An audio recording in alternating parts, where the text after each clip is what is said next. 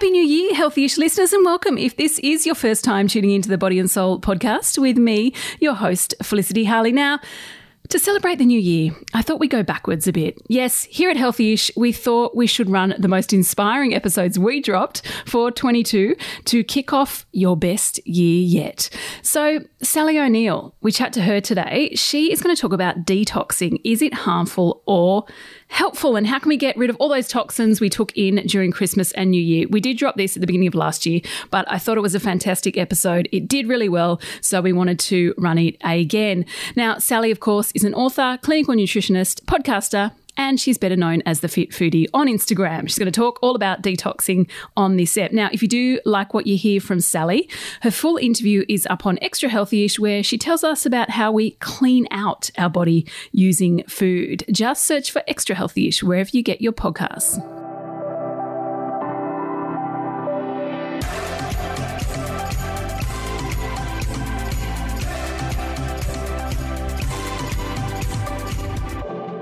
Sally, welcome to Healthyish and Happy New Year. Happy New Year. I'm so stoked to be here. Thanks for having me. Now, it's the new year, detox. We all jump on the bandwagon, don't we? Is it worth, worth it or is it harmful? Come on, just tell it. Tell us how it is. Give it to us straight. Okay, it really depends what you mean by detox and I guess how you kind of go about it. If it ends up looking like a liquid crash diet, then I would go harmful. If it looks more like increasing movement and nutritious food, getting plenty of water, prioritizing sleep, which is obviously a lot less sexy than the, you know, oh, a diet of lemon water, um, then yeah, absolutely helpful to assist with detox. It just requires more of a lifestyle change and a more measured approach, which obviously isn't that fun.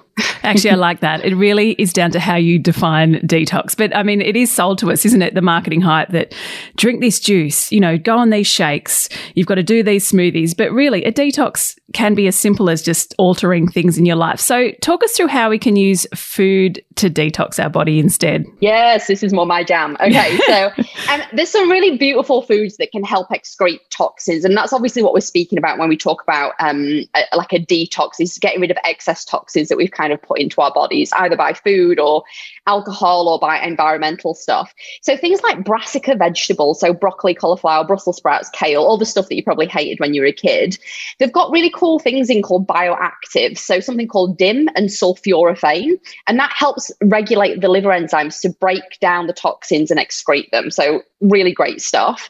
Um, and things like king salmon, actually, which is really helpful. People don't really think of omega 3s when they think about detox, but it helps reduce inflammation from the toxins. Um, so kind of works as a backup system. Um, and my personal favorite is one called Regal Salmon because they've got a really high oil content. So, like, really good bang for your buck. You can just get it in the supermarket, like in the tin? smoked salmon. Yeah. Um, no, Oh, it's the it's smoked the smoked salmon. stuff. Right, Yeah. yeah. it's delicious, and I think they have fresh as well. But it's from New Zealand. It's all well farmed and all that jazz. So um, that's one that I'm kind of including at the moment. And so, I mean, actually, you touched on the liver. I mean, let's talk us about let's talk about the liver because really, our our bodies are designed to detox themselves. Absolutely. I'm so pleased you said that. So there's three main kind of organs that we want to think about when we think about detox. And if you think about excretion, we're thinking about urine, feces, blood. Uh, obviously, we're not we're not excreting blood, but we're filtering it a lot. not. Um, hopefully not. Um, and sweat, right? So things like um, exercise obviously increases sweating. Saunas increase sweating. Um, so those kind of things are really helpful to push out toxins. Drinking lots of water, so you increase your urine volume. Um, supporting your liver with things like brassicas and omega 3s and things like that is really helpful. Um, and eating lots of fiber, so excretion through your feces. So um, increasing the your stool bulk, if you want to think of it like that. So, how can we specifically support our liver, especially after New Year's Eve? I mean, do is there anything we should do specifically to give it love? Yeah, there's a couple of things. There's a couple of supplements that people will will reach for. I would just say, generally speaking, try and avoid the crash diety, cleansy things because it's just like the, it's not long term sustainable, right? And realistically, we want to support the liver and all those organs as much as possible long term. So think about, as I was saying, your brassica intake's a really lovely thing to go for. So just really focus on getting lots of um, like roasted veggies and things like that. Um, steamed veggies are great great. The more, the, the less time you take to cook the vegetable, if you want to think of it really simply, the better for um, the sulforaphane and all the helpful things for your liver. Um, lots of water. So ideally, you want to be having like an extra, probably half a liter to a liter in the new year if you've been going heavy on the alcohol and like rich foods, processed foods. Um, so anywhere between two and three liters, depending on your body weight. And then things like berries, leafy green, that really rich, um, fatty fish. So, as I was saying, like the king salmon, things like mackerel, um, dandelion tea. I don't know if you've ever had it, Felicity. It's really delicious. No, I haven't, but it, I feel like it comes up a lot in these podcasts.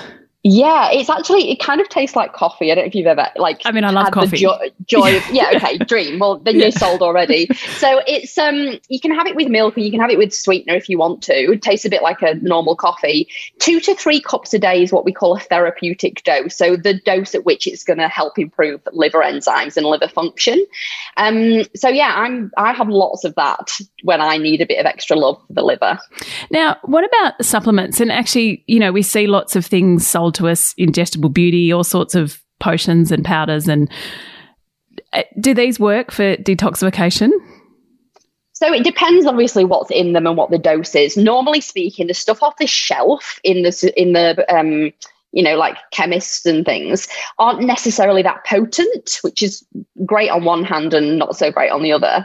Um, so there's like I I personally use collagen. I think collagen's great to help with things like leaky gut in terms of ingestible beauty. So when we have a lot of toxins in the body, we can kind of degrade the um, intestinal lining, and that's what causes what we leaky gut, for want of a better term. Yeah. Um, and that's when all the like bits of particles will get into your bloodstream and then cause an inflammation cascade, which we do not want. So um, collagen can help rebuild that integrity of the intestinal lining and therefore help us absorb more nutrients and things. So great for that. Obviously great for skin and whatnot. So I'm a big fan of collagen. Um, but in terms of supplements, there's something called NAC that not that many people are familiar with. Have you heard of it, Felicity? No, no, I haven't. Yeah, so it stands for N-acetylcysteine, and it's essentially it is a synthetic supplement, but just like vitamin C, mostly is a synthetic supplement. It's still um, a natural form that we create in our bodies, and it's antioxidant, anti-inflammatory, and immune modulating. So it kind of ticks all the boxes for getting over the silly season. Um, there was actually a recent study in the Nature Journal, which is a great scientific journal. They actually saw females have improved hangover symptoms after oh, NAC use. Win. I know, right? So great if if you're still having a couple of drinks on the fallout from New Year's. Yeah, I mean it is summer. Um, Come on, like you know. I know. Exactly. Yeah. So if you're having a couple of wines with the girls, specifically actually in women though, and not not shown the effect in men. So sorry guys about that one. I like that. So is that just um, available over the counter? Is that the kind of thing you just normally online at the moment interestingly the fda have just banned it in america because oh, people oh, wow. were using it because it's it has been used in the past or in um, hospital settings for treatment of paracetamol overdose. It's incredibly effective. However, you can just get it as a supplement, mostly online. I don't think you can just go to your local um, chemist and get hold of it. But it gets rid of the negative toxic, toxic effects of acetaldehyde, which is the stuff that gives us hangovers, and, and that's how it helps the liver.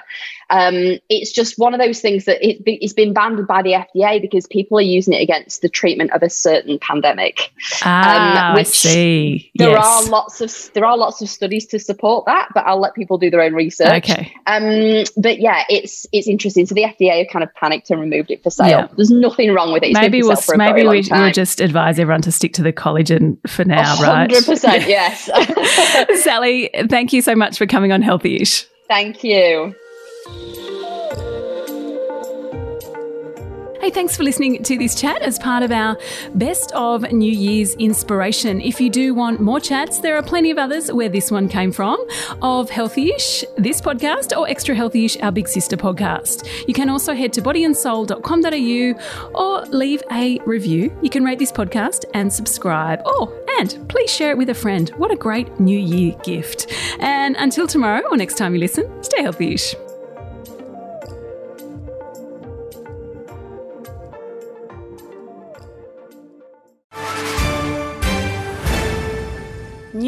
Doesn't have to be boring. The Brits have given Prince Harry a new nickname after yet another tell all interview. Oh, God, is it the Ginger Whinger?